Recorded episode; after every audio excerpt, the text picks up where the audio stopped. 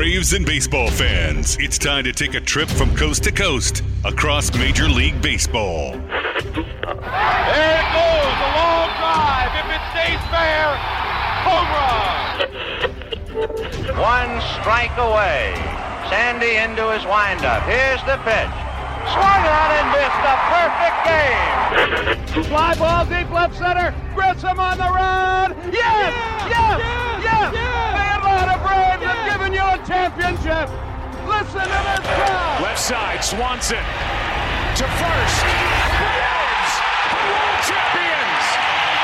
Braves and baseball talk, straight from the diamond. Here's Grant McAuley.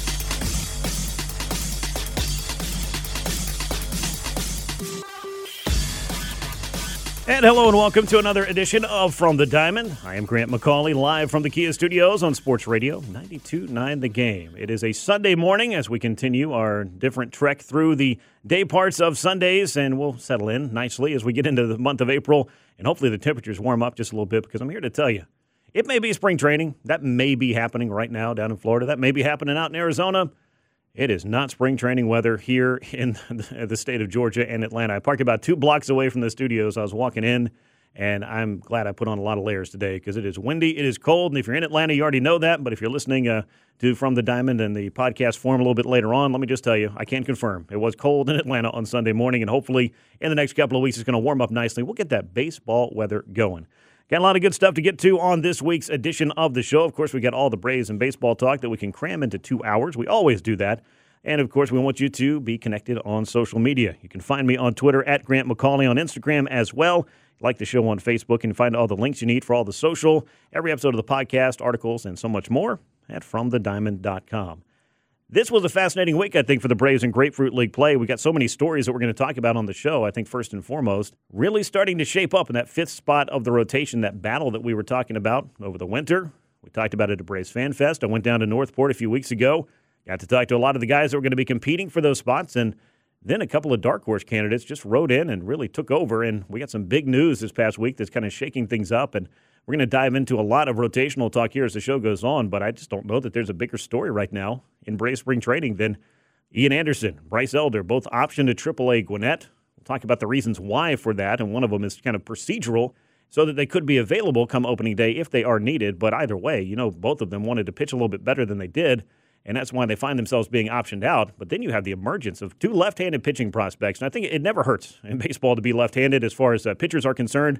Somebody's always going to be looking for you, and there's that old joke: if you're left-handed, can throw strikes, and you got a pulse, you might be able to pitch for two decades in the big leagues. Well, these guys are just trying to get their first year going, and that would be Jared Schuster, the Braves' former first-round pick from 2020. And Dylan Dodd, another lefty prospect who's really kind of been a, a heat seeker the last couple of years, just rising in those prospect ranks and showing off this spring training in a way that has been very impressive. If you didn't know who Dylan Dodd was, when pitchers and catchers reported around Valentine's Day, if you're a Braves fan, I think you're going to know who Dylan Dodd is if you don't already. But you might find out over the next couple of weeks, and heck, we might find out in the rotation once the Braves open the regular season later this month and into the month of April. So it's been a fascinating battle that has really shaped up. With the guys that you thought were going to be at the forefront of all of that have kind of faded to the back of the pack, with Anderson and Elder both optioned and Michael Soroka, who is making some strides towards getting back on the mound and getting into some action at some point here in Grapefruit League play. He has been beset by injury the last couple of years, and we're just looking forward to the day when Mike Soroka becomes less of an if and more of a when, and hopefully he's moving towards that. In addition to some positional battles that are going on these next 10 days, we got some familiar faces that are looking for bounce back seasons, ways to get back to the players that they have shown that they are, and the players that the Braves very much need them to be. And I speak, of course, of the young duo, the tandem that is pretty much synonymous, I think, with Braves baseball Ronald Acuña Jr. and Ozzie Albies. Ozzie Albies and Ronald Acuña Jr. You can't have one without the other. You don't discuss one typically without the other either. And we're going to talk about both of them as the show goes on and kind of preview and hear from each of them you know, what their season outlook is for 2023. Ronald Acuña Jr. dealing with the comeback from that knee injury last year just never seemed like himself. Meanwhile, Ozzie he might have walked into last year healthy, but he certainly was unable to maintain his health over the course of 162. Really a lost year for him. But if you've had a chance to see Ozzie Albies, hear Ozzie Albies talk, you know, interviews and whatnot, or just kind of be around him when he is around this club, there's an energy and a positivity that goes with him. And even in the face of those injuries last year, it didn't seem like it changed his overall outlook. And if you had any questions about it, you know, talking to him over the last couple of months, it seems like he is just trying to control what he can control, and he's worked hard to get himself healthy, get through that broken foot, the broken finger. He had a shoulder operation over the course of the offseason to help clean up that shoulder and get his arm maybe back to where he'd like it to be. And, you know, hopefully we're going to see Ozzie Albies be back to the player that he was in 2021 or 2019, 2018. I mean, he's had some big seasons, and I think that it kind of gets lost in the in the afterglow of some of the other big moments and, and big players that the Braves have. Ronald Acuña Jr. being one of them. Yep, Freddie Freeman, Austin Riley over the course of Albies' career have also you know, put up big numbers and been kind of central focus. Michael Harris exploded onto the scene last year. So sometimes I feel like Ozzie kind of gets pushed not to the back of the pack, but kind of maybe somewhere in the middle. But this is the second baseman with some serious extra base hit power, run production. And if he's able to do the things that he has done throughout the course of his career, think about how much the Braves didn't get from second base last year. Now imagine that they're getting that. And then I want you to do it again for right field because Ronald Acuña Jr. was not the guy that we had come to expect from his rookie season on and his flirting with 40 40 in the 2019 season. A little bit banged up in 2020, but he still had some moments. 2021, he was on an MVP trajectory. And then it was the ACL that not only took away that season for him, that chance to be a part of the Braves World Series run, but it also really hampered him in 2022. So we're going to hear from both of those guys and taking a look at what their season could be this year and what the Braves are hoping that it's going to be. And that would be perhaps a career year for both of them. That would certainly be helpful. We're also going to continue our look across the National League East. We've got a preview series going here on From the Diamond. And we're going to look at the Washington Nationals this week. And Mark Zuckerman of MASN is going to join the show a little bit later. Uh, the Washington Club they are in the midst of a rebuild. They have made some trades that have brought some talents over. They've had to say goodbye to a lot of household names up there. And I think that if you are a Braves fan and you are looking at what the Nationals are going through right now, and you think about not too long ago, the Atlanta Braves went through this as well. They had to trade away a lot of their big names and really start to build that farm system and then try to bring in the right players, the right veterans, and hopefully some of these guys develop into stars. And that happened many times over for the Atlanta Braves. It's a big reason why they've won the division for five consecutive years and won that World Series in 2021. So we're going to talk to Mark Zuckerman about where the Washington Nationals see themselves in 2023. It's hard to, I think, get overly excited about it if you are a Nationals fan. However, there is that opportunity that the youth can come in and start to take those strides forward. We talked about the Miami Marlins. I think they're a little bit further along, but both of these clubs are clearly going to be trying to play a serious game of catch up between the Braves and then you've got the Philadelphia Phillies coming off a World Series appearance. They went out and spent a lot of money over the offseason, and you can't talk about spending money without bringing up Steve Cohen and the New York Mets because they certainly spent more money than just about anybody we've ever seen and don't seem to show any signs of stopping. And they're doing all of that to try to unseat the Atlanta Braves atop the National League East. Also, the World Baseball Classic has been going on. I think a lot of us probably enjoyed some of the action that was going on uh, last night in particular. Team USA, a dramatic comeback win. It took a grand slam by Trea Turner. Speaking of former Nationals, a guy who has terrorized the Atlanta Braves over the course of his career. Well, I think the Venezuelan club learned that you can't bring in a former Braves pitcher to pitch to Trea Turner because he deposited a grand slam, a go ahead home run over the left field wall, and put Team USA really on his back. And a 9 7 victory will send the U.S. into the semifinals, a matchup with Cuba. On the other side, you've got Mexico and Japan are going to uh, be squaring off as well. But in the midst of the World Baseball Classic, we've seen a lot of stories that have cropped up over the last couple of weeks. And some of them, unfortunately, have had a lot to do with injury, which we're going to get into a little bit later as well. Edwin Diaz lost for the season for the New York Mets after tearing up his knee. Jose Altuve was hit by a pitch, may have a broken thumb. The Astros are potentially going to be without their all star second baseman, a big part of their club. And no club and no fan base wants to hear about losing players before the season even gets started. But I don't think that that should take away from the excitement and the possibility that this tournament does offer the game of baseball on the whole. And that's something we can get into later as well. But there are some good stories that have come out of this. There are players that are going to find opportunity from this to begin their pro careers in Major League Baseball. And then there are guys like Shlomo Lipitz. You might be wondering who in the world is Shlomo Lipitz, and we're going to talk about that later in the show. A 44 year old Israeli pitcher, the only pitcher on Team Israel who was actually born in Israel. I think that's important to point out as well.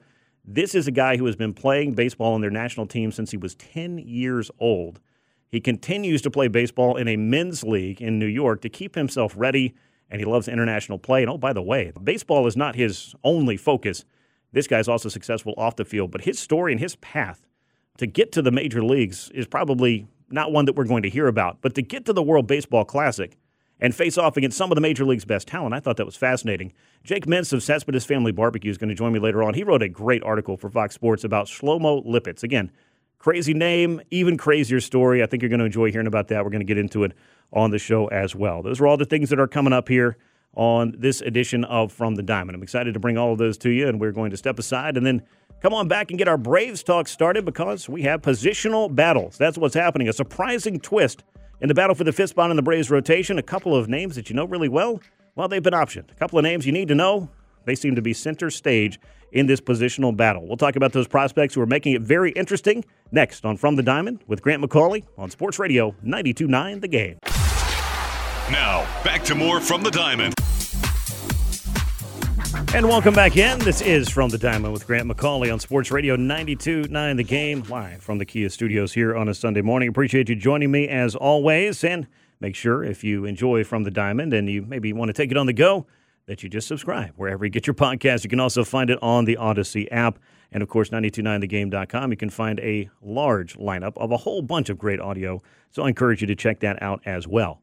Speaking of lineups, or well, let's start with rotations instead. The Atlanta Braves come in with, I think, a very good rotation, one through four, but we already knew that. You got Cy Young runner up Max Fried. You've got a 20 game winner in Kyle Wright, who looks like he should be healthy for the start of the season, in case there was any lingering question about that. It seems like Wright is taking some steps forward. You've got the Rookie of the Year runner up in Spencer Strider, who had a historical strikeout season as he exploded onto the scene in 2022. And He's going to be around for a long time after signing that big extension, so you feel pretty good about that top three. Then your fourth starter is a veteran Charlie Morton, a great postseason pitcher, a guy who's been known to strike out a batter or three per inning himself. So I think one through four, you have to feel pretty good about that. But we knew coming into the season that there was going to be some question, at least, about where the Braves were going to turn for their fifth starter, but you didn't feel like there was a lack of candidates at any point. I, still don't think that anybody does, but the names that are being focused on now at this point, I think, have changed from just even a month ago. When it came into spring training, as Braves pitchers and catchers reported back around Valentine's Day, you had Ian Anderson, who was looking to come off a bounce back season and hopefully reestablish himself into the rotation. That was one story, one candidate.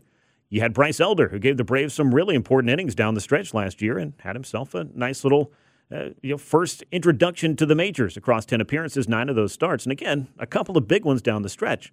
And then you had the comeback story because I think every great positional battle needs a comeback story. And this one is for a 25 year old pitcher who wasted no time in being not only a Rookie of the Year runner up and an All Star, but was the Braves' opening day starter in 2020, which is not altogether that long ago, though it might feel like at times it was forever ago because we have not seen Michael Soroka on a big league mound since August of 2020 when he tore his Achilles for the first time.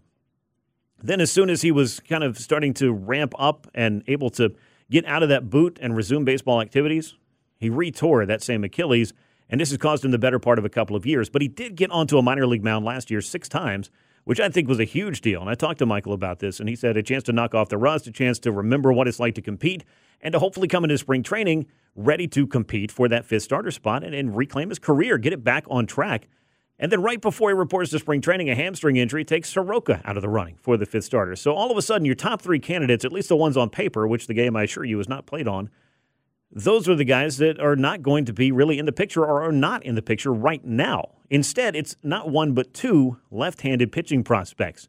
The first of which is a first rounder in Jared Schuster, a name that you might be familiar with. He was drafted back in 2020 out of Wake Forest and reached AAA last year. And you felt like if you're a first round pick and you throw pretty well in the minors, as Schuster has, and you've got a pitch like his changeup that uh, can miss a lot of bats, then you're going to have a chance, I think, to you know, crack that rotation at some point, you hope. But the Braves had an awful lot of depth. So it didn't look like this spring was going to be the time for Jared Schuster. And the same could be said for Dylan Dodd. And Dylan Dodd is a, an interesting name that has just exploded onto the scene, onto the into the headlines as far as his fifth starter battle is going on, because he just won't give up runs. He doesn't walk guys. He doesn't give up very many hits. He certainly doesn't give up a whole bunch of home runs. And that was, I think, the line of delineation between Jared Schuster and Dylan Dodd, and what we were seeing out of Ian Anderson as far as the control problems were concerned, and Bryce Elder, and, and both of those guys trying to keep the ball in the ballpark and not having the opportunity to see Michael Soroka on a mound. So Jared Schuster and Dylan Dodd have pitched their way in to the Braves. It looks like rotational plans here over the first few weeks of the season at the very least. And I can remind you that you're not going to get through the season with just five starting pitchers, and we're going to find that out maybe sooner than later. But four appearances for Jared Schuster. He's allowed one run in 12 and two thirds innings, just five hits, only two walks, and 16 strikeouts for him. Opponents hitting 119 against Jared Schuster this spring. Not to be outdone, Dylan Dodd has made four appearances, tossed 13 innings. He struck out 15 batters, walked just two, and he also has allowed just one run in his spring training work. So you look at these two guys and you think, okay, well, those numbers look great. But then I can tell you from covering baseball for a long time and being a fan for even longer than that, spring training numbers are not what you build your legacy on. But when you are looking to either win a job, prove that you have made the changes that you need to make in the case of, say, Ian Anderson, these results and these numbers, they start to mean just a little bit more. And the reason why is because you have to show that you can be the pitcher who gets outs. And for Ian Anderson, in seven and a third innings, he walked eight batters and hit another. He allowed three home runs across his three Grapefruit League appearances. And I just don't feel like the Braves could afford to allow Ian Anderson to continue to work through things and get right at the major league level. And that, you know, and part of this story for a lot of major league players is sometimes you have to take that step back and go and kind of reclaim your career. And that's what Ian Anderson is going to try to do. There's a little less story involved in Bryce Elder because I don't think Bryce Elder needs to go make wholesale changes to his mechanics. He doesn't need to go find a third pitch. He just needs to be able to pitch consistently every fifth day. And sometimes you come out in spring training, you throw a couple of clunkers, and you just don't have a whole lot more opportunity. And the club just doesn't have more time to allow you to pitch through these things. Now, we'll say for both of these, as we continue to chat about the Braves' fifth rotation spot here on From the Diamond on 92.9 The Game, Grant McAuley with you. The one thing that I think you have to look at is procedural roster moves that have to be made in order to have a pitcher available. Major League Baseball changed this a couple of years ago because we used to see the Braves bring up an arm and then option him back down, and then bring up another one and option him back down, and so on and so forth. We just kept seeing this. I, I called it the Gwinnett shuttle. Just to get a fresh arm into the bullpen, bring up a starter for that day's game, option him back, bring him back another reliever. Well, Major League Baseball didn't, I think, love that, and the Braves weren't the only team that was doing it, trying to get you know an extra arm, a fresh arm, basically every day or every other day. So now, when you option a player down, they have to sit for two weeks unless there's an injury. And of course, you could put somebody on the injured list that would take that pitcher out of your plans for the time that he's on the IL. But it's to discourage the practice of bringing players back and forth, back and forth, back and forth. When you option them down, you don't use an option every single time. It's an option year. So once they have been optioned, you have used one of their three options. And I believe you know, the fact that Ian Anderson and Bryce Elder had options available just allowed the Braves to not think outside the box because they already were looking at Schuster and Dodd very seriously. But I think that this really underscores the idea of who are the best 26 players and bring those best 26 players north from Florida with you and go into the regular season with it. We saw something similar in 2019 when the Braves broke camp with Kyle Wright in their rotation and also Bryce Wilson. Now, those guys didn't get a lot of turns that year. They both ended up playing a very important role in 2020 to help the Braves out in getting to the National League Championship Series. But Kyle Wright was still trying to establish himself this time a year ago. He was looking to win a spot in rotation. So th- a lot of things can change inside of a year, I guess, is one thing that I would say from all of this. And that could be true for Ian Anderson. Uh, it could be true for Bryce Elder, Dylan Dodd, Jared Schuster, Michael Soroka, and pitchers that we're not mentioning right now that we could see at some point from the Braves minor league system over the course of 2023. And one of the interesting things that I found in doing a lot of homework, as you know that I do, about the Braves, their rotational battle, and just the general roster moves that are going to be made is that if you look at Dylan Dodd and Jared Schuster and Ian Anderson and Bryce Elder and Michael Soroka, these five players are separated in age by about 11 months, which is pretty crazy when you think about Soroka came to the big leagues in 2018. That's five years ago. So obviously his career has taken one path. Ian Anderson was drafted out of high school, made his debut in 2020 in large part because Michael Soroka got hurt. And then Bryce Elder came up and tried to help the Braves in rotation last year and did, I, believe, a couple of different times. They they turned to him, and particularly down the stretch, he threw, a, I think, a trio of big starts against the Nationals and the Marlins. And those, no, that's not the 27 Yankees, but Bryce Elder was out there dealing, and it was a, a big help as the Braves were trying to track down the Mets and win the National League East last year. And then you've got a couple of names that just haven't been able to establish themselves. And uh, I think above all of these, Ian Anderson's postseason success should give you some hope that he's going to be able to figure this whole thing out. So that's kind of what's going on in the rotational battle right now. The names that you thought you knew, and the names that you did know, and the names that you may have expected to be the Braves' fifth starter, one of the three, well, they're now taking a back seat to a couple of prospects, and Jared Schuster and Dylan Dodd, who threw the last couple of days, by the way, and they continue to one up one another. And with 10 days to go in spring training, I don't know that there's a wrong answer to which one of these guys could be the Braves' fifth starter when, in fact, they do call on a fifth starter, and we'll see exactly when that is. Now, also happening in Braves camp is that shortstop battle, which, at least for the first three weeks, it seemed to be pretty heavily in the corner of Vaughn Grissom. And I'm going to go ahead and tell you, I haven't seen anything from the games that I've been able to watch uh, that Vaughn Grissom has played thus far in Grapefruit League play. And from talking to Vaughn and, and talking to Brian Snitker and, and, and others, you know, and teammates down there in North Port a few weeks ago, that would make me believe that Vaughn Grissom has done anything to lose the starting shortstop job. He knew he had to come to camp and earn it, and Vaughn pretty much went about the business over the winter working with Ron Washington, trying to put himself in the best possible position to do that. But if you look over the last five days, I find it interesting that Vaughn Grissom has not played shortstop for the Atlanta Braves. Now, he has been in action as a DH, but he has not been out on the field at the position which he's trying to win for the regular season. And it's just a little bit odd when you look at the timing of all of it to see Vaughn not just sharing starts, not alternating starts, but losing playing time to not one but two different players right now. Because Braden Shewmake, who was a first rounder for the Braves, a sandwich pick back in 2019, he's all of a sudden come to spring kind of a, a, new player with a new lease on life. And he might have been the guy that got called up last year when Orlando Arcia went down for a couple of weeks. And Vaughn Grissom got that call because Braden Shewmake had injured his knee and was not going to be available. So one guy goes down, loses his opportunity, and the opportunity goes to somebody else. It's a story as, as old as time, and, and in baseball, it's one of the stories we hear all the time. But now Braden Shewmake's coming in. He's on basing about a 400 clip defensively. I don't know that there's a ton of difference between Shewmake and Vaughn Grissom. I think that Shewmake might be a little bit more polished. Neither one of them do I think are necessarily going to be Gold Glove finalists this year, but they're certainly capable with the glove. I think Vaughn Grissom's bat has a higher upside, so you, you trying to balance those things out. And we've seen Vaughn Grissom at the big league level. We haven't seen Braden Shewmake at the major league level, but he has not necessarily lit the world on fire offensively down in AAA or down in the minor leagues in general. So you just kind of wonder. But when the Braves drafted him, the contact skills, the ability to maybe play a few different positions is also helpful, though the Braves don't really need a super utility guy when you've got somebody starting at all of the infield positions other than shortstop.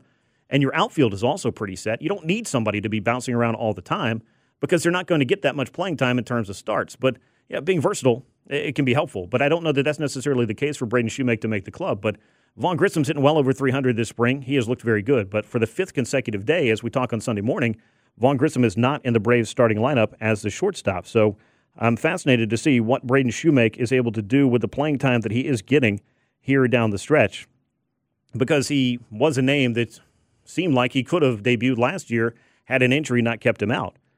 And then you've got Orlando Arcia, who I've talked about this a lot, is a very nice complementary player. He got some starting time with the Milwaukee Brewers back in 2000 and what the, the late 20 teens.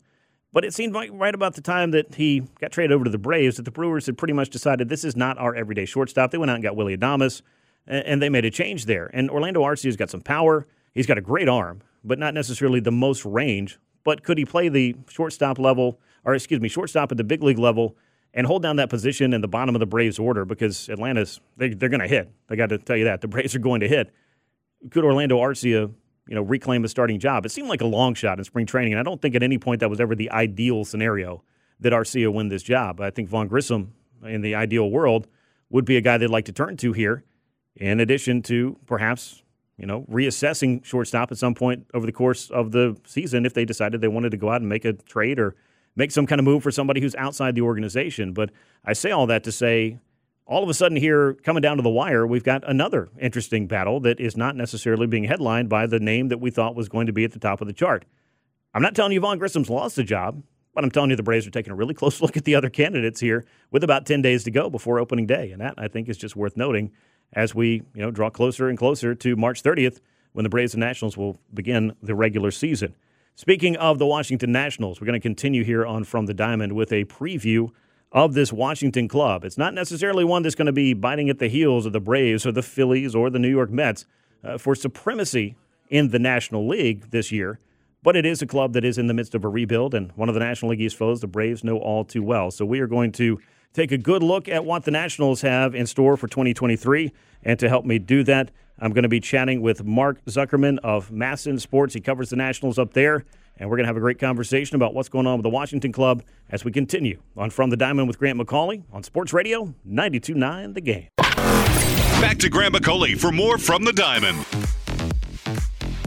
And welcome back into From the Diamond with Grant McAuley here on Sports Radio 92.9 The Game. We continue with both our Braves and baseball talk with our National League East preview series, and we turn our attention to another of the Braves' rivals in this division, This one, of course, is the Washington Nationals. We've been talking about this for a couple of weeks, just what to expect from these clubs, and wanted to bring in some people who cover them on a daily basis. I've got Mark Zuckerman with me. He covers the Nationals and writes for MASN Sports, and he also has a great podcast. Nats Chat is the name of that. You can find it wherever you get your podcast. You can also follow Mark on Twitter at Mark Zuckerman. Mark, appreciate you making some time and look forward to talking about a Nationals team that I think is in transition right now, but there may or may not be a few bright spots that we're going to touch on, so I'm excited to talk about it with you.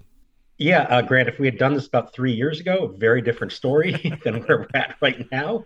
I guess for Nats fans, they can still cling to those memories from three years ago, and that that's helping soften the blow a little bit. Hey, as they say, flags fly forever. So I, I think that as long as you don't have to go decades waiting for one, I think you can enjoy it for a little while, especially three, four, five years at the very minimum. But as you mentioned, like we've seen a lot of things in the National League East in a very short amount of time. The Nationals won the World Series in 2019. The Braves did it in 2021. The Phillies got there in 2022. And that's not even mentioning the mountain of money that looks like Steve Cohen's going to throw into the Mets to get his club to the mountaintop as well. The Nationals now, though, waist deep in a rebuild. That's a place the Braves weren't too terribly long ago either, but it feels like this wasn't necessarily something that Washington was quite ready to do. How much changed in 2020 and 2021 that maybe expedited that process?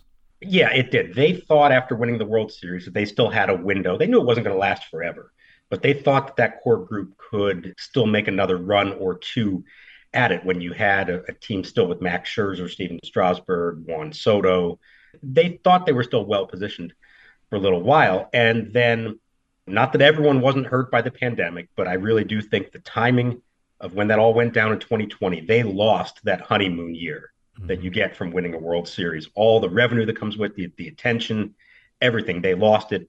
Zero fans in the 2020 season. The team didn't play well in that weird season.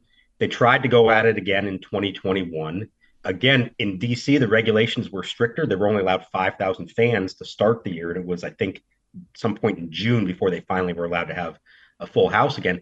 They went on a little bit of a run. Remember, Kyle Schwarber went red hot in the month yep. of June. They thought, okay, here we go. This is going to happen. And then July of 2021, anything you could imagine that could go wrong went wrong. Schwarber pulls his hamstring. Strasburg gets hurt, ultimately needs thoracic outlet surgery, which has destroyed his career. They blew a bunch of games. The next thing you know, they're at the trade deadline in 2021, and Mike Rizzo is looking at this and saying, "We don't realistically think we have a chance to win this year." Max Scherzer is about to be a free agent. Trea Turner is a year and a half away. Doesn't seem to be on the same page with us as far as an extension. We have a farm system that's depleted. Here's our chance to try to do something about that. So they did. That was the first step in it. And then you saw the big step, of course, last year when they got to a point where they realized that they weren't going to be re-signing Juan Soto, at least not anytime soon. And again, a farm system that was very depleted. And let's be clear, it was of their own doing. Right. Over the last decade or so, they did not draft and develop, certainly not to the extent the Braves have done. And because of that, they felt that trading Soto was their best way to restock that farm system and give them a chance here in a few years. Yeah, and it's a difficult decision, and it rebuilds it offers an opportunity to focus on some great young talents, but there's also the acquisition process of getting those, not just drafting, developing, but ultimately, in the case of the Nationals, also trading in order to maybe jumpstart this process. So Juan Soto, I thought, brought back a good package from the San Diego Padres. The Max Scherzer Trea Turner deal, I, I, feel like that did as well. At least a couple of players that could be part of this rebuild. Who do you have your eye on from maybe those players or perhaps some other prospects for the Nationals that could take a step forward in 2023 and maybe establish themselves in the not too distant future? My takeaway from it all was I, I sort of realized you don't get legitimate prospects for rental players. Right. You've got to have guys with multiple years of control and star players. Like Max Scherzer alone wasn't going to get them Keibert Ruiz and Josiah Gray who they got. They had to include Trea Turner in that trade. Now, I think it ultimately could benefit the Nationals. Keibert Ruiz looks like a stalwart franchise catcher is going to be here for a long time. They just yep. signed him to an extension for $50 million, mm-hmm. the kind of thing the Braves have been doing here for years with their young guys and it thrilled Nationals fans.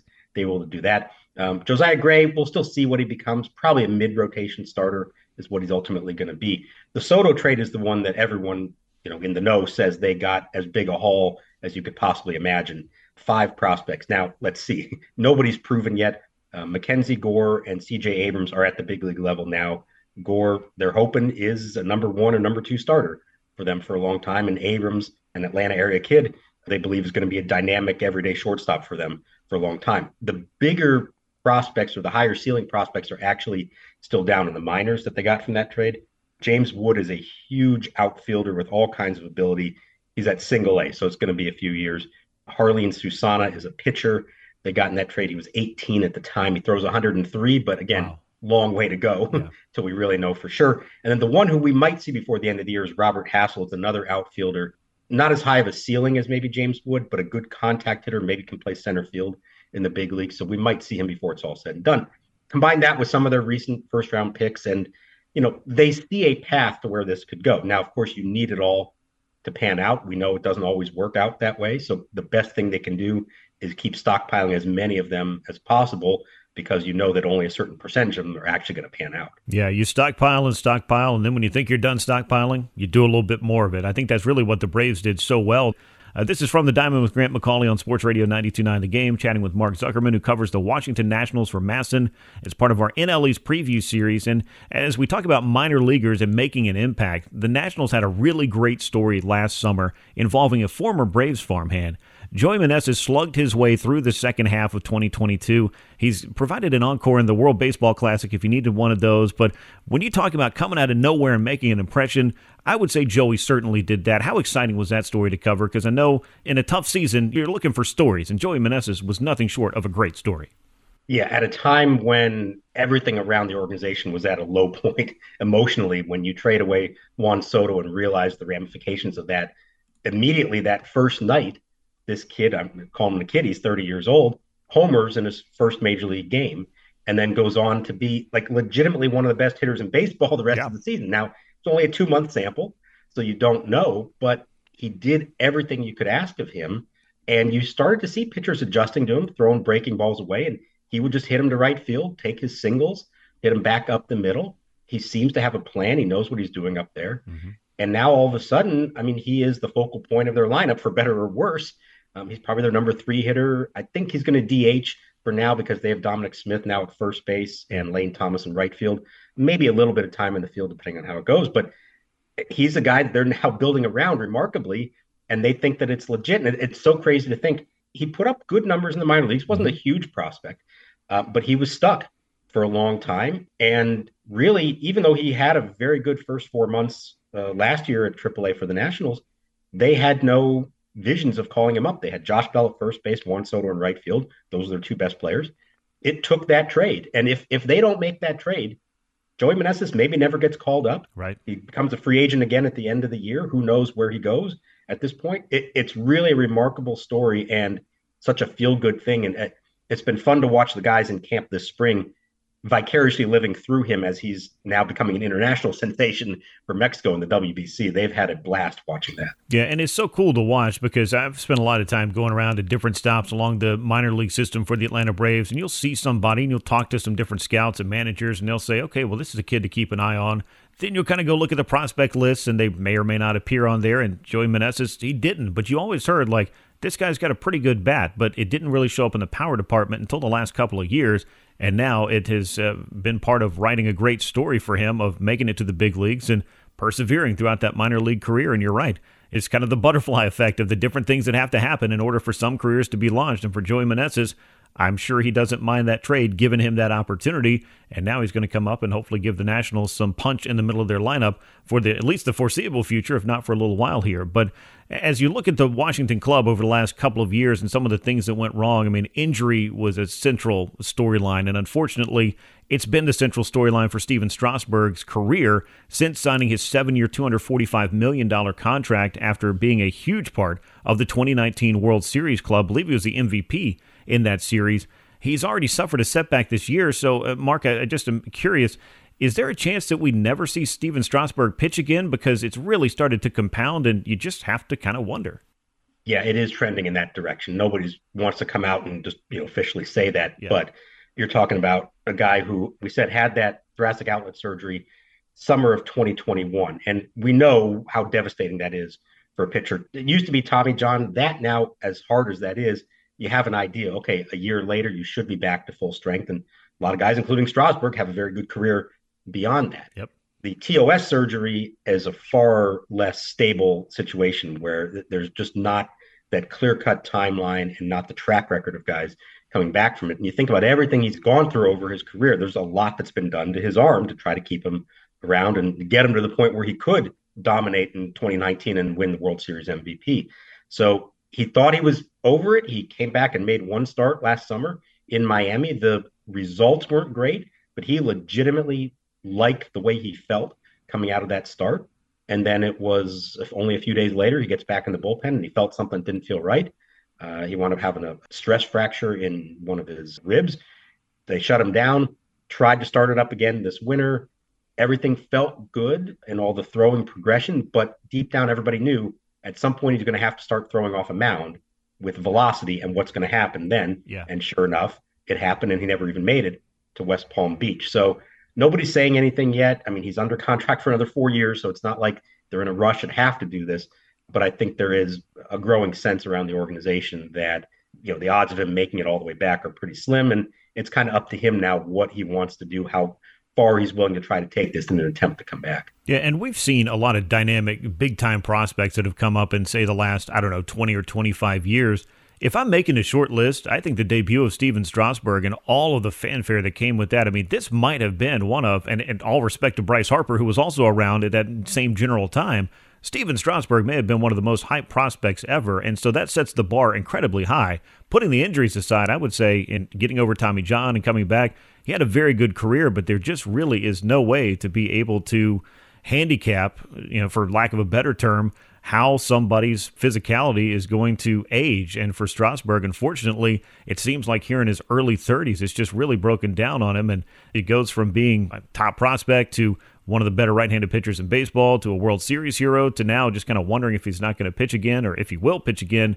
It just seems like it's just kind of gone from bad to worse of late for him and is a microcosm of kind of how things, I guess, have gone for the Nationals since 2019 and falling on some very hard times. I'm glad you said what you did, though, about his career. And I think there's a perception among some out there that he's somehow a bust no. or that he never lived up to what he was supposed to be. And yes, there are plenty of injuries, but I'm looking at his stat page right now career 113 and 62 record, 3.24 ERA, 247 career starts, and 1,400 innings pitched, and then dominant in the postseason and won World Series MVP. I know he missed a lot of time. I know that contract extension that he wound up getting after the World Series, just the fortuitous timing on his part to have a career year right before he could opt out and essentially get, you know, hold them hostage to give him whatever he wanted. It's going to make that look like a bust. But here's a guy who had a really good career. And when he was on the mound and healthy, he was as good as anybody. And I think you look at all the pitchers drafted number one overall in the history of the draft. I think he's something like fourth or fifth all time in WAR among those. So could he have been more? Yes, if he had stayed healthy.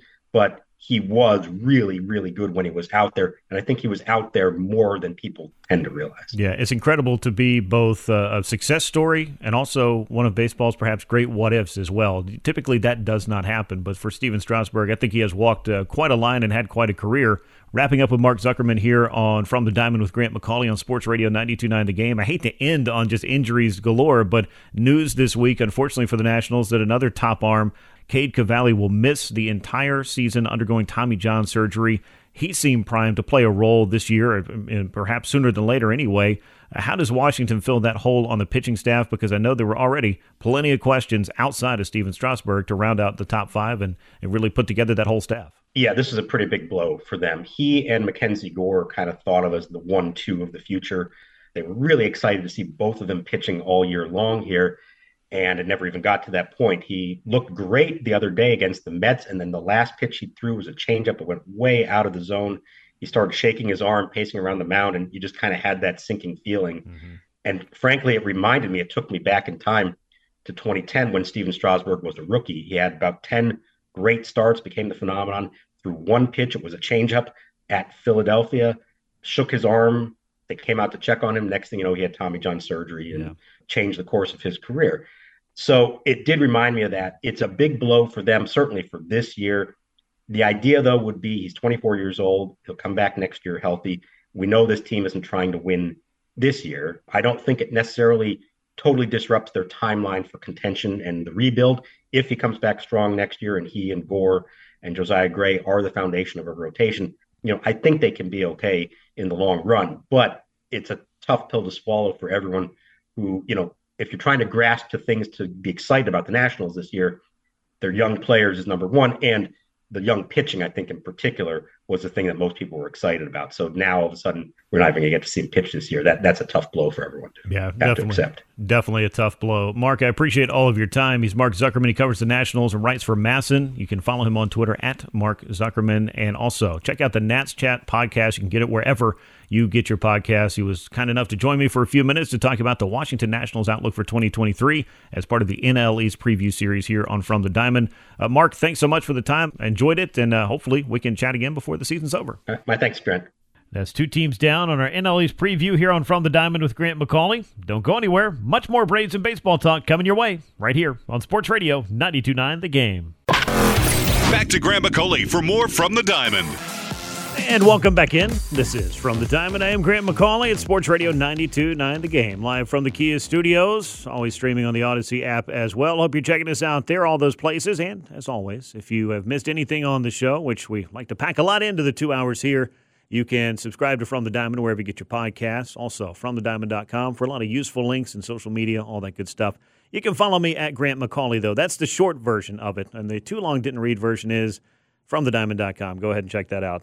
Mean, uh, nonetheless, let's look at the World Baseball Classic, which has kind of been center stage in the baseball world here at a time in which, for so many years and for so long, if you're a traditionalist, which many baseball fans are, uh, though the new game, I think, adds so much uh, in, in different layers and nuances and excitement and, and flavor.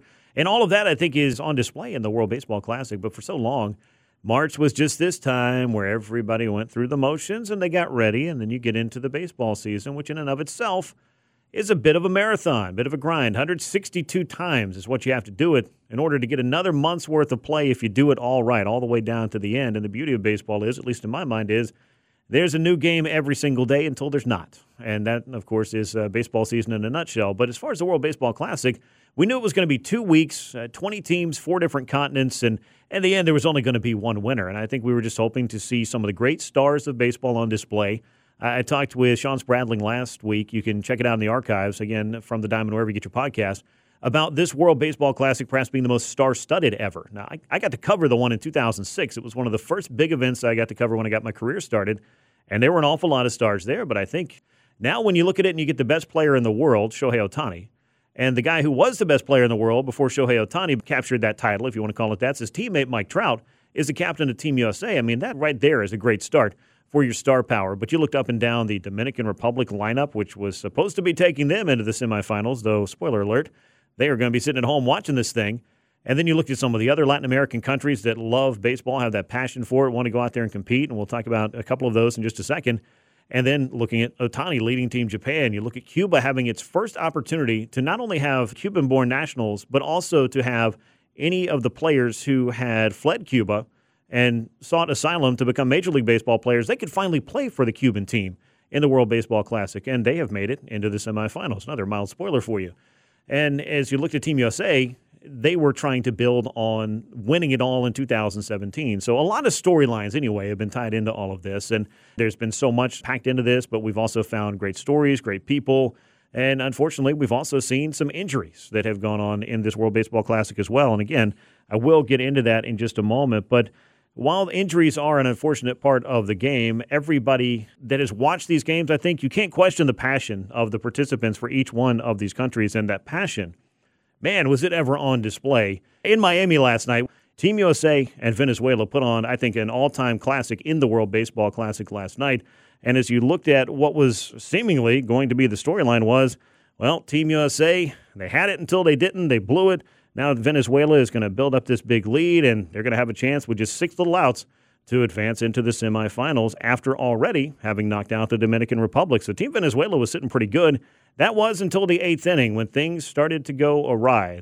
Team USA loaded up the bases, and Trea Turner provided the kind of moment that not only Team USA, but I think baseball fans around the world can appreciate. The 0 2 to Turner, and he throws this one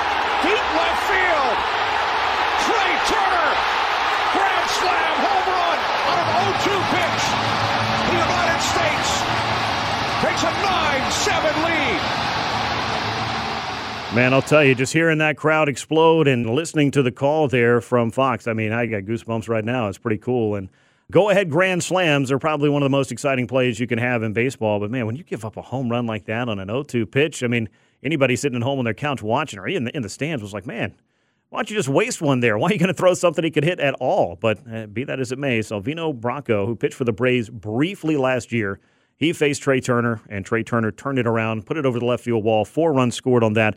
And the U.S. went from being down by a 7 5 score after Venezuela had scored four times in the bottom of the fifth to take that lead, and another time in the seventh. Two home runs from Luis Arraez last night. He's a brand new Miami Marlin. He was uh, with the Twins last year, won the batting title, one of the members of Team Venezuela, and he had never had a multi home run game in his minor or major league career. He had hit two home runs. It just seemed like everything was lining up, and the stars were aligning for Team Venezuela to knock off the U.S. And then Trea Turner he turned all of that on his ear. And I think he said something to Ken Rosenthal in the postgame interview that Ken had with Trea Turner about why would you want to play a boring old spring training game? We could be playing games like this. And so I, I think that atmosphere speaks for itself. Again, a very exciting finish last night uh, in Miami. 9 7, Team USA advancing on to face Team Cuba in the semifinal matchup. And then you've got Mexico and Japan on the other side of the bracket. Those are the final four teams, and the winners will go on and uh, we have I, so many endless possibilities here. It's going to be exciting. If it's the U.S. against Japan, Trout versus Ohtani, that would be pretty fun. If it's an upstart team like Mexico that knocks off a team like Japan, that would also be exciting. I think we've heard about Cuban baseball for a very long time. And in fact, people, as I said earlier, they used to flee Cuba to come to the U.S. to have their baseball dreams play out. And now the Cuban team has a chance to go toe to toe with Team USA in this WBC. Now, one of the other things that we talk about, and unfortunately have had to see a lot center stage in the World Baseball Classic over the past week, is that injuries have been a storyline. And this is an unfortunate part of the game, and it can happen. Honestly, I've seen fluke injuries and celebrations before, but Edwin Diaz, to see the excitement for Team Puerto Rico in winning, Edwin Diaz slamming the door and then thinking, on to the next, right? And all of a sudden, after the camera's done panning around, you see Edwin Diaz is seated in the middle of the field, not far from the pitcher's mound. And all of a sudden, the jubilation for the team, it really started to fade, and it faded very quickly. Diaz was taken off the field in a wheelchair with his leg elevated, and we found out the next day the Mets announced that Diaz tore his patellar tendon in the midst of that celebration. He's going to have to undergo surgery and will miss the 2023 season. That, of course, is terrible news for baseball in general because Diaz is the best reliever in baseball. At least he was last year. For the Mets, that's a terrible blow. And then we saw even in the Team USA and Venezuela game on Saturday night, you know, a hit by pitch for Jose Altuve may have broken his thumb. He may miss some time for the Houston Astros. And again, these injuries they can happen basically at any time in the game and for a variety of reasons. And unfortunately, it's just part of the WBC. But I don't think this should devalue the importance and the excitement around this tournament, uh, regardless. A cool WBC story. Let's throw one of these out there to take the edge off some of this injury talk. Duque Hebbert, who is a 21 year old Nicaraguan pitcher, he went out in a loss. You know, mind you, Team Nicaragua wasn't able to get past the Dominican Republic, but he went out and struck out Juan Soto, Julio Rodriguez, and Rafael Devers in succession uh, against that Dominican lineup. And that's pretty good in any league. I don't really care to qualify it. And it was good enough to get Heybert an immediate contract offer from the Tigers. The scout offered it to him one hour after the game. So you come out, throw some nasty changeups and good fastball, and you set down Juan Soto, Julio Rodriguez, and Rafael Devers, three guys that are going to be worth, I would say, by the time Soto signs his deal, about a cool billion dollars. And you're 21 years old. I think that you've passed a test right there. Uh, some other odds and ends, some MLB news here on From the Diamond with Grant McAuley on Sports Radio 92.9 The Game. In addition to the slew of new rules that we've been talking about all spring long that are going to be adapted in 2023, MLB is going to go back to this well and crack down on foreign substances and pitchers utilizing those. So you can look forward to seeing more umpire checks, and we've seen a lot of those the past couple of seasons. It's now become pretty common to see the pitcher coming off the field at the end of an inning. He has to take off his hat and then show his hands to the umpire, and that pretty much is it. We haven't seen a lot of guys getting ejected, but over the last uh, part, I, I believe, of 2021 and some of 2022, I guess the league and some teams have been concerned that pitchers are finding ways to subvert those rules and start using the spider tack or the sticky substances that baseball was trying to cut out of the game a couple of years ago. So now umpires are also supposed to look for suspicious behavior. So if you touch the inside of your belt, the back of your hat, I guess, and anywhere really on your person and you're a pitcher, they can just come out and do an unannounced check right there. And they can also do that to catchers. And that's something I had not seen before. So that's going to be something to watch out for. And I find it interesting that all this time we might be saving from the pitch clock could end up being wasted on all of these little trips out to see if the pitchers are using spider tack or not. But yeah, we'll see how that all plays out. Clubs can also be held accountable for this if any of these substances are found in any of the common areas like the dugout, the bullpen, tunnel, clubhouse, so on and so forth. Team personnel could face discipline from the league for that. But this all comes from a league that has allowed, over the past few years, varying degrees of different types of baseballs to be used from a quality control standpoint.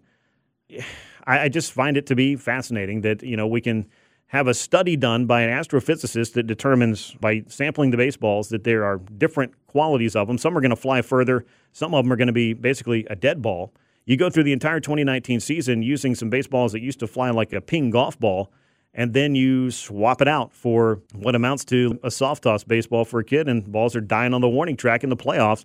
I don't know what the dichotomy here is for trying to police one effort to crack down on pitchers having an unfair advantage and then just be changing the baseballs without really telling the players one way or another. Just pretty odd. Another thing I found pretty amusing this week the Yankees, you might be surprised to know, do not offer free Wi Fi on their team charter. And this is the most first world of first world problems because we are talking about some very rich professional athletes. But Brian Cashman, the GM of the Yanks, said that uh, the players can afford it. Meanwhile, Brett Gardner, the former Yankee, I told Aaron Judge reportedly that his extension, his 300 plus million, nearly 400 million dollar extension, that's the reason why all the other players are having to pay for Wi-Fi. I thought that was pretty amusing. Uh, another thing, as far as MLB is concerned, this week as we wrap this thing up, Apple TV and MLB Network broadcasts are finally going to take us inside the replay operations center when the replays are going on. And I have asked for this for quite some time. I just want to know what these guys are looking at because there have been plays that I have seen, and the Alec Bohm play two years ago comes to mind, where I have to wonder what did these guys see or not see that either held a call up and, and, and confirmed it or was not enough to overturn? And we're going to see a little bit about how that whole thing works. Just the Zoom Operations Center. That's what we're going to be seeing into. You had to sell a sponsorship before you could get inside there, but I guess that is what it is. But we're finally going to get a little bit of a look behind the curtain as far as replay is concerned because those results most certainly vary. And again, that Alec Bohm play, I'm not going to forget about that anytime soon, and I don't think any Braves fans are.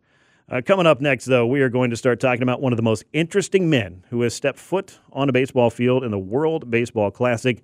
Maybe any baseball field ever. I don't know. But this guy is uh, is one that has fascinated me, and I want to bring in Jake Mintz of Cespedes Family Barbecue. Jake, we can find your work over at MLB on Fox. I've followed you for quite a long time, what you guys have done. It's always fun to see what kind of stories you dig up. And over on the Fox site is where I found one of the most, I think, fun stories of the 2023 World Baseball Classic.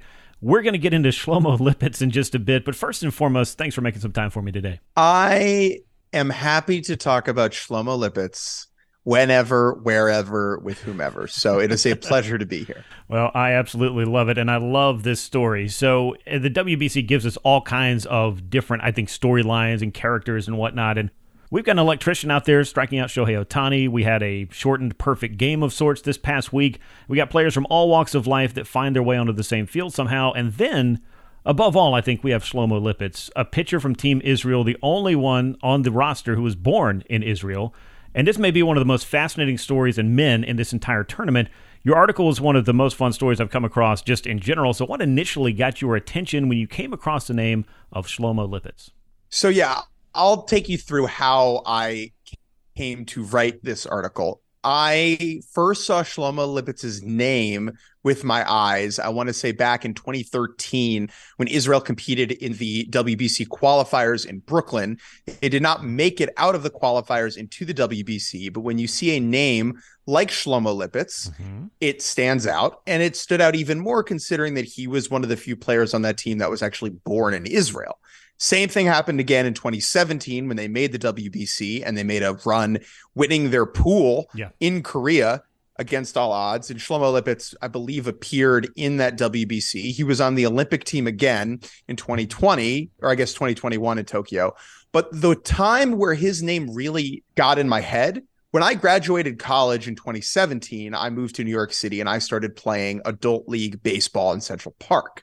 And Shlomo Lipitz was this legend, this mythological figure in the like men's league New York baseball world. Wow. And so once his name kind of popped up in that space and it combined with the fact that he was on Team Israel, that's when I started realizing that this was a guy who was a little bit different Mm-hmm. And then once he popped up again on the roster as a 44 year old for this WBC, I knew that I needed to dig in all the way. All right, so this guy looks different than your run of the mill baseball player. And your description as you open up your article, the various like movie characters and, and folk heroes, if you will. I, I, mean, this guy apparently has to be seen to be believed. So if you could paint the picture of Shlomo Lipitz, his style, not just the baseball player, but the man himself. So I don't remember exactly the way I phrased it, but it was like part Kenny Powers, part Batman uh, because he's always called upon for Team Israel. Paul Bunyan, Walter Johnson, right? There are all these things, and, and what I want to kind of get across, which I, in retrospect, maybe did it in the article. Kenny Powers is a goofball, mm-hmm. right? Mm-hmm. Shlomo Lipitz is not. He is serious. Okay, his story is similar to Kenny Powers in that he's just popping up around the world playing baseball.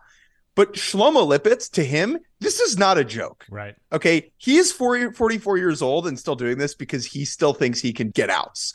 And I respect the heck out of that. But he is this mythological figure in the world of Israel baseball. Part of that is because he's like the oldest of this first generation of Israeli baseball players. Part of it is that he was on the first ever national team that Israel ever had when he was 11 years old. They had a little league team in 1990 that lost 50 to 0 in its first ever game to Saudi Arabia. No mercy. He was on that team and he's still on the team now. And the way that international competition works, I should kind of explain, is for Israel to kind of bubble up through the world of European baseball, they have to use players who are Israeli citizens. Okay. In the WBC, it is all about being eligible for citizenship. And because every American Jew is eligible for citizenship, in Israel, they are eligible to play. That is why you have Joc Pederson playing, right. and you have other American Jews. Uh, Garrett Stubbs is playing, right? That's Max Fried on the Braves is eligible if you wanted to play, even though they're not Israeli citizens. For international competition in Europe, you have to be a citizen. Okay. And so, because of that, the rosters are not as good for those competitions. And because of that, a guy like Shlomo Lipitz, who is throwing 75 miles an hour sidearm and throwing a lot of strikes, is dominant in that type of setting and why he carries that level of heft in this community. I think that's just incredible. And at this age, he's kind of like, I guess, the Israeli Jamie Moyer, if you will. I mean, the career just doesn't look like it's going to stop anytime soon. I'm going to link this article for the listeners on the podcast and the show. You'll be able to find it, of course, at Fox Sports. It details everything from the incredible and unlikely story that we've touched on a little bit of that got him onto a WBC mound and everything else in his life journey. And as he's pitching in the World Baseball Classic at age 44, I thought this was fascinating. He's not even the oldest pitcher in the tournament, which kind of blew my mind a little bit. He got a late start on his baseball career. You talked about that with a lot of, shall we call them, side quests, which includes some mandatory military service. That is true. So all Israeli citizens have some level of mandatory military service. There are ways to kind of sidestep it or reduce the extent of that military service. And Lipitz applied for a special athletic exemption that allowed him to forego combat duty. And that played a huge role in allowing him to be around the game at that time in his life where like if you don't pick up a baseball between age 18 and 21 like you're probably cooked right and it's not as if Shlomo was playing travel ball or even men's league at that time. He was mm-hmm. just able to throw, able to play catch, able to be around the game for those three years. So that once he left the military, uh, when his service was over, I believe at age 21, he had been playing some level of baseball. So that when he moved to San Diego, less than three weeks after leaving the army, he was good enough that he could walk onto a field at a junior college and not be completely laughed out of the building. That I think is yeah. a really important thing to understand. Yeah, and I think that's just incredible. And it speaks to the dedication that it takes to keep yourself in some kind of playing shape to be able to resume what is more than just a career for him as far as professional baseball is concerned. This is clearly a lifelong dream for him. What and who found Shlomo Lipitz? I mean, it sounded like from his college days, he just kind of walked on quite literally to find himself a college career. But when it comes to taking that next step and getting the limited amount of professional time that he got in between his college days and the World Baseball Classic action that he's had, how did this guy stay and maintain himself in the game for the better part of two decades? Well, that's what's funny, right? Is that there is no next step. There is no career. There is really no professional career. And I'll talk about the limited professional career that there was, but yeah. he didn't really get found. Like he made himself get found. He showed up at San Diego Mesa Junior College in the fall of 2002 and developed a friendship with a coach, wonderful name, Cordell Hippolito, okay. who is now a Dominican uh, League complex coach with the Dodgers. And Hippolito just liked Lipitz. He liked that he had been in the military. Lipitz at this point was pretty old, right? For a freshman, he was like 22, and Hippolito, I believe, was only in his mid 20s. And so they became actual friends. And Hippolito played catch with him like almost every day over that winter. So when spring came and San Diego Mesa wasn't that good and needed arms, Shlomo Lipitz was a legitimate option. And his velo jumped about 15 ish ticks between when he showed up and when he graduated. He ended up transferring to the University of California, San Diego, which is now D1 at the time D2, and became their closer and was throwing mid to high 80s sidearm, getting outs and, you know, posting real stats and real baseball. It helped that he was older than everyone else, obviously, and that came to hurt him when he wanted to play pro ball after college. So as a 20 then 25 year old graduate, teams are like, yeah, this is not worth our time he had some conversation with the Dodgers and the Giants at that point, but ended up pitching semi pro in Mexico, ended up, I believe, teaching Hebrew school in San Diego at that point. But everything changed for him, I think, in 2007 when I think I wrote this in the article a Jewish bagel mogul mm-hmm. from Boston. His whole business model, this guy, I think his name's Larry Baras. Mm-hmm. He was like, What if we sold bagels without the hole? and we called it unholy bagels. I mean, my man invented bread again, but he made millions. He made enough money that he could literally fund a league in Israel that allowed a lot of Israeli players to come over and played a big role in kind of fostering interest in the sport over in Israel and allowed Shlomo Lipitz to get that one little bit of professional time. And boy, oh boy, he dominated, I believe, 27 or 29 innings with an ERA under one and that was kind of when he really started getting involved with pitching for Israel at the international level. Yeah, and after reading the article and hearing a little bit about that, I was surprised to see the guy has a baseball reference page, which to me, I mean, that proves that you made it at least a little bit, but it only had that one year of professional experience there, and it was listed, you know, just as a foreign league. So a little bit different than what you might expect of maybe a journeyman type pitcher that just kind of hung on and finally got to, you know, play some of this World Baseball Classic action and be on the field with some of the best and brightest in the game at any given time.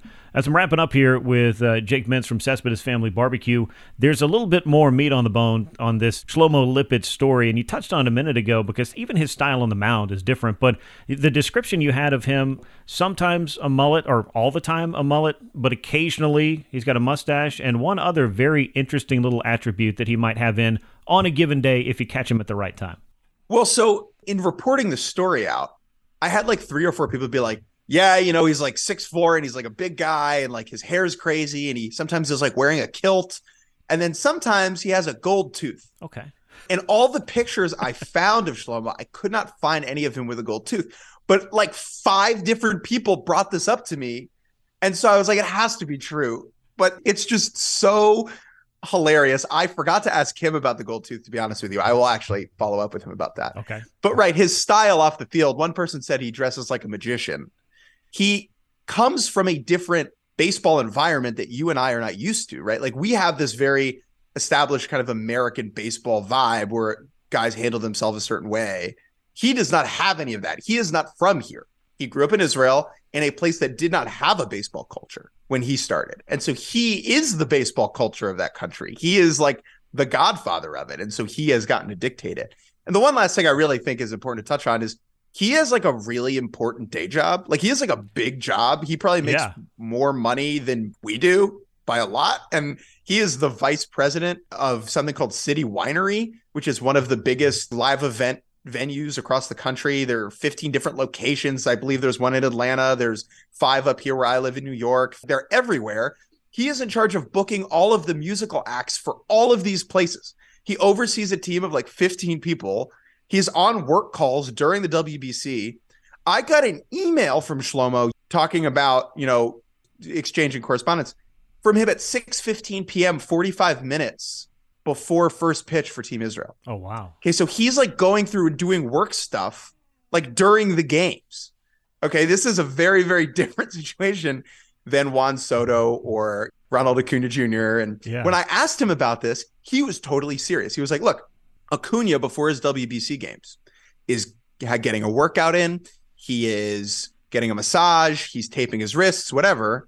I'm doing what I need to do to be ready for my job, Mhm. which is to respond to emails and do work calls. And he's doing the same thing. And I was like, yeah, when you put it like that, it makes a lot of sense. It's truly like a huge circle of life. So, my final question for you then, because as I mentioned, even his style on the mound is different. He's a sidewinder who throws in the mid to maybe high 70s on a good day. It may not look like the typical WBC recruit, but this is kind of, I think, a case where Shlomo Lipitz is kind of like the Millennium Falcon. It may not look like much at times, or it may just look different, but he's got it where it counts. And that, I think, has helped him persevere for the better part of two and a half decades to realize his version of this baseball dream and kind of become a larger than life character in the game in his country. Absolutely. I mean, he is Israel baseball. He has been there since the beginning. He is on the roster now. He thinks he can get these guys out. Like he genuinely believes that to his core.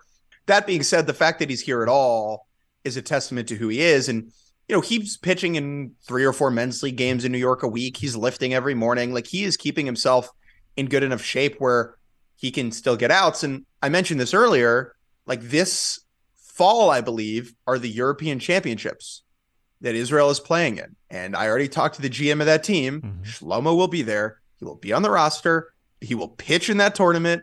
Like he's not done. This is not a swan song for him. It's just another moment on the road of one of the most fascinating careers in baseball I've ever seen. Just incredible. Jake Mintz of Cespedes Family Barbecue. I appreciate all of your time. Uh, let the people out there know where they can connect with you and where they can see your work. And if you got anything in the pipeline right now, maybe what's up next for you? So I do like a million different things, including cook dinner, but that's not available to everybody listening. Sorry. uh, I write over at MLB on Fox, foxsports.com.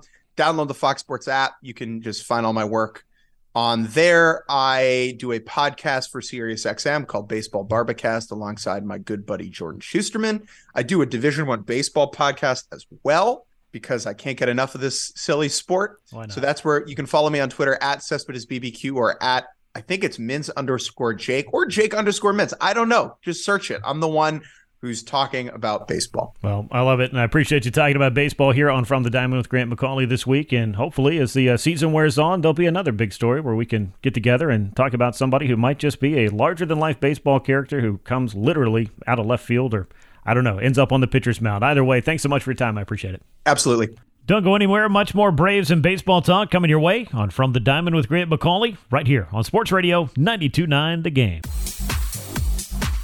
And welcome back in. This is From the Diamond. Grant McAuley with you from the Kia Studios on Sports Radio 92.9 The Game. We are nearing the end of our journey in this two-hour edition of the show. If you like what you've heard, though, I always invite you to subscribe wherever you get your podcasts. And how could you not like what you've heard about the legend of Shlomo Lipitz? I think that might be one of my favorite baseball names ever, and the story is just as fascinating. Really appreciate Jake Mintz of Cespedes Family BBQ joining me. And of course, you can find that interview and so much more in the archives for today's show. And if you've missed anything or just want to hear some of the interviews I did from Brave Spring Training, all of that is available from thediamond.com. It's a great place to find that. And with all of that said, it's time to turn our focus back to the Atlanta Braves, who are getting closer by the day, as we all are, and across Major League Baseball, all 30 teams are, to opening day. It's going to happen on March the 30th. And a couple of guys that the Braves are going to have their eyes on. They've had their eyes on them for a while, and Braves fans certainly have. You know them. You love them, and the Braves are certainly depending on these young stars to help drive this uh, this club to a sixth consecutive division title. I speak, of course, of Ozzie Albies and of Ronald Acuña Jr.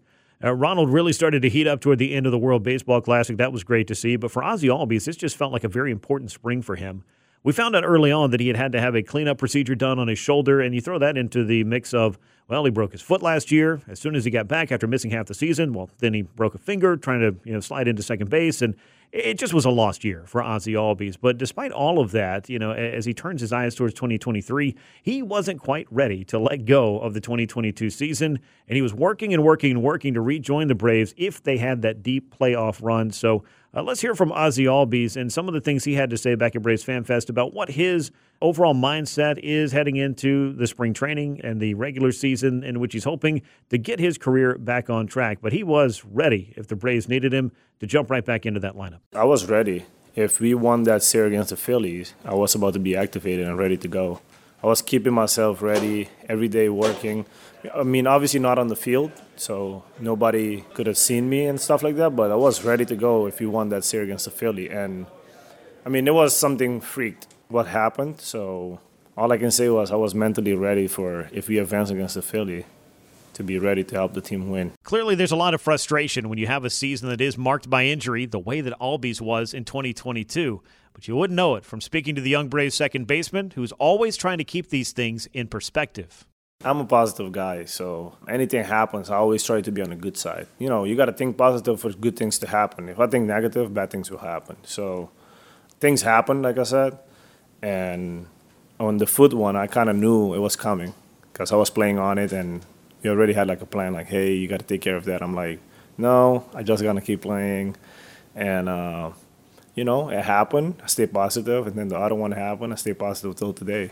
I don't think that's something I will stop doing. One year after losing Freddie Freeman, it was Dansby Swanson who departed over this past winter. Dansby and Ozzie really came up through the farm system together and worked together at the major league level for quite a while. Albie sized up what the shortstop position could look like and working with either Vaughn Grissom, Orlando Arcia, or really anybody else that the Braves might have in their plans at some point. Dansby's Dansby. I don't compare anybody. They all play their game, so they're gonna fill in and play as hard as they can. I know that for sure. They're not just going to play the positions. They're going to play it with pride and joy. Not long ago, Ozzie Albies found himself as one of the youngest players in Major League Baseball, thrust into an everyday job, kind of like Vaughn Grissom did in 2022. As for what advice Ozzie would give Grissom as he tries to establish himself here this season, well, that's pretty simple. Just play like I do. Play hard every day, you know, no matter what it takes, no matter how you feel, because you're not going to feel 100% every day. So my advice to him will be just play the game hard do what you got to do, be ready for every pitch, and that's it. The Braves will find themselves motivated to bounce back from their loss against the Phillies in the National League Division Series. After winning the NL East for five consecutive years, the Braves will look at that as the first box they want to check in a March through October, and that is winning the division for a sixth consecutive year. We got far for all the things we have gone through the season. We always never let our guards down. We keep playing hard no matter what, no matter who it is that night, it can be like we had before. Max Fried comes and walk off the game. It doesn't matter who comes and set the tone for the team. We just keep battling all the 27 outs, and that's what this team does really good. Even though both Swanson and Freeman have moved on in the not so distant past, Albies and the Braves don't feel like they're going to be hurting when it comes to leadership. We're a team. I mean, we lost two of the main guys that you know set the tone for the whole team. Like we, when you're used to a friendship and a leadership in the clubhouse, it's different than when they're not there. So I'm for sure somebody's going to step up, even if it is me. It doesn't matter who it is. We're going to step up and play the role all the way on. That's Braves second baseman Ozzie Albies discussing just a couple of the things that he has been uh, you know, focusing on as he has been ready for spring training for, I would say, a while. I mean, he's probably been ready to get into spring training since injury took him off the field at the midway portion of last year. If he wasn't going to get a chance to get back into the 2022 swing of things, then, hey, could he get the opportunity to just – come into 2023 with a clean slate. I want to talk to Brian Snitker, and you heard it a couple of weeks ago on From the Diamond here on 92.9 The Game, From the Diamond with Grant McAuley, of course. I got to chat with Snit about it, and I asked him, you look at Ronald Acuña Jr., you look at Ozzie Albies, what those two guys could bring to the table this year. I don't think it could be overstated because think of all the winning that the Braves did last year and how powerful the Atlanta offense was when you didn't have full strength Ronald Acuña Jr. And for half the year, you didn't have Ozzie Albies at all. Ozzie Albies as a central figure for the Braves has been the case really since he came onto the scene in 2017 at the big league level. He's had multiple 20 home run seasons. He had a 30 home run season in 2022, and I jumped on Fangraphs to see where exactly do all the projection systems have Ozzie Albies this year? They've got seven different projections. It used to be just two lines, but pretty much every one of these projections has Ozzie Albies with a 2020 season and with 80 or so runs knocked in, with another 80 or so runs scored. I think both of those numbers are fairly low when you think about Ozzie in 2021. He knocked in 106 runs. He scored 103. He had 30 homers. He had over 40 doubles. He had 20 stolen bases. That's the kind of possibilities you have with a young player like this and a guy who is in the prime years of his career as he heads into this season. So I would expect a little bit more of that from Ozzie Albies. But as far as expectations are concerned, and as we continue with our player preview and we want to turn our attention to Ronald Acuña Jr. now, there is an awful lot of expectation on Ronald Acuña Jr. on every single baseball field he ever sets foot on. And the reason why is because he has a chance on every single field he sets foot on to be the best player in that stadium on that day. And that's what the Braves have come to expect from a player with Ronald Acuña Jr.'s very particular talents. We just didn't see enough of that in 2022, that style of play. But let me tell you, it's, it's all still in there.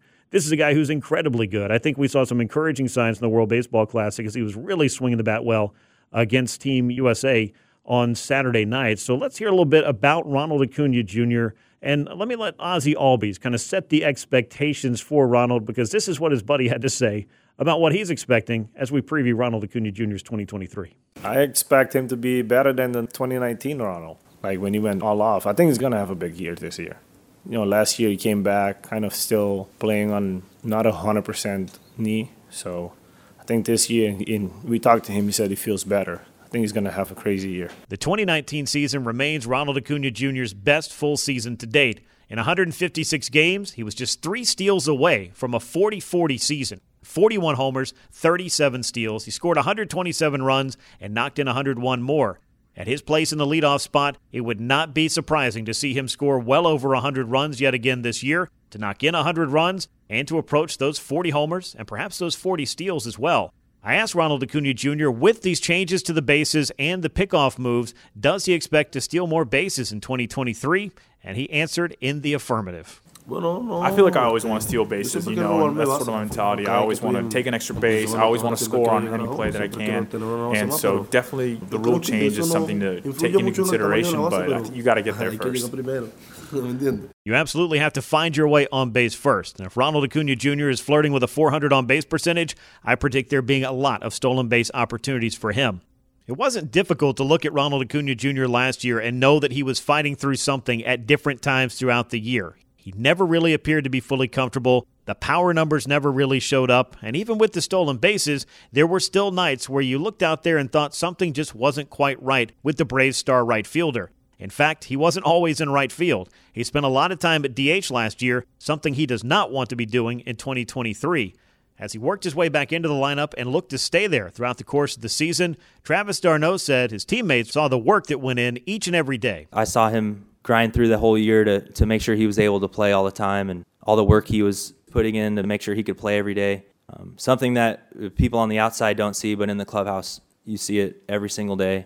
I'm happy for him. He's going to be a, a fully healthy the whole year. I think it's going to be pretty special. I know I've seen it a few times here, and it's indescribable and unfathomable of the kind of show he could put on, especially when he's hot. I think he's going to be a huge help for us this year, and it's going to be special.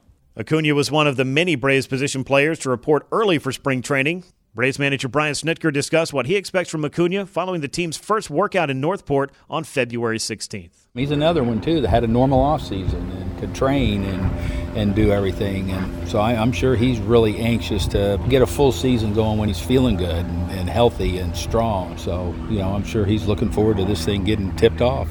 Well, let me tell you, Ozzie Albies is about as fired up for Ronald as he is for his own season. And one of the big reasons why is when you watch Ronald Acuña Jr. play, you know that he can do something special on any given night that you're just not going to see anybody else be able to do.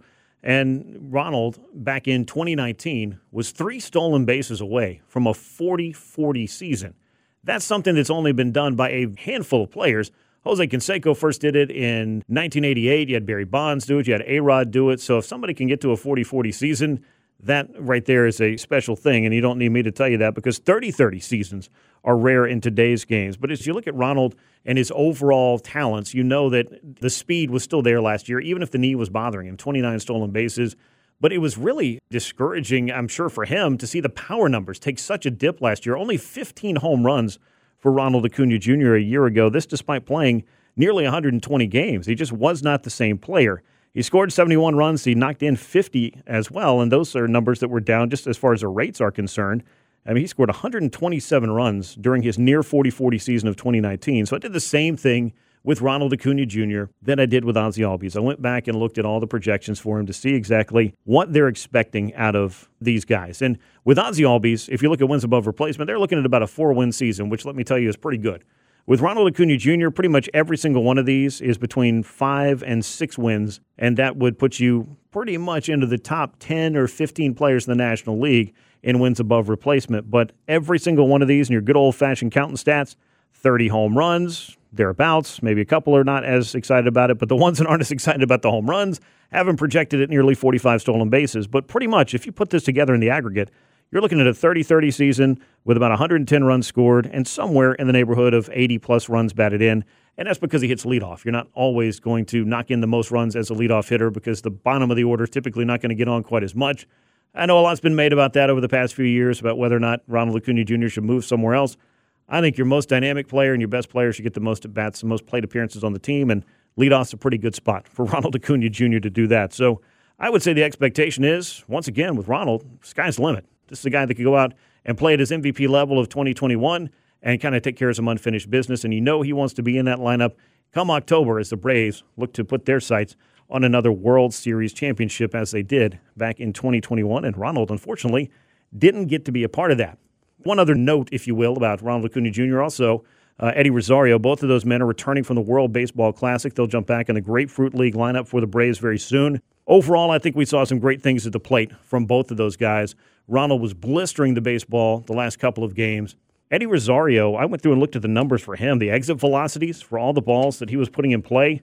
And we're looking at typically 90 plus and several hundred plus mile an hour balls and only one that he put in play that was under 90 miles an hour. So that should tell you Eddie Rosario is seeing the ball well. He's hitting the ball well. And if the Braves have Eddie somewhere in the, what, seven, eight spot in the lineup, perhaps, this is an incredibly deep lineup. The return of Ronald, the return to form for Ronald, uh, the return to form for Ozzie Albies, throwing all that together, you've got an awful lot of good things between all of those men.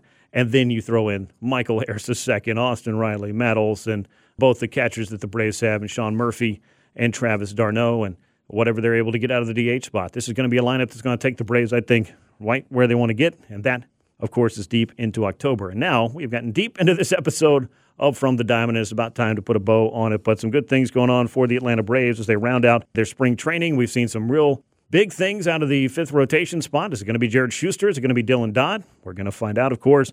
Braves have a handful of games this week, the last full week of games in Grapefruit League play. They'll have the Tampa Bay Rays on Monday. They're off on Tuesday.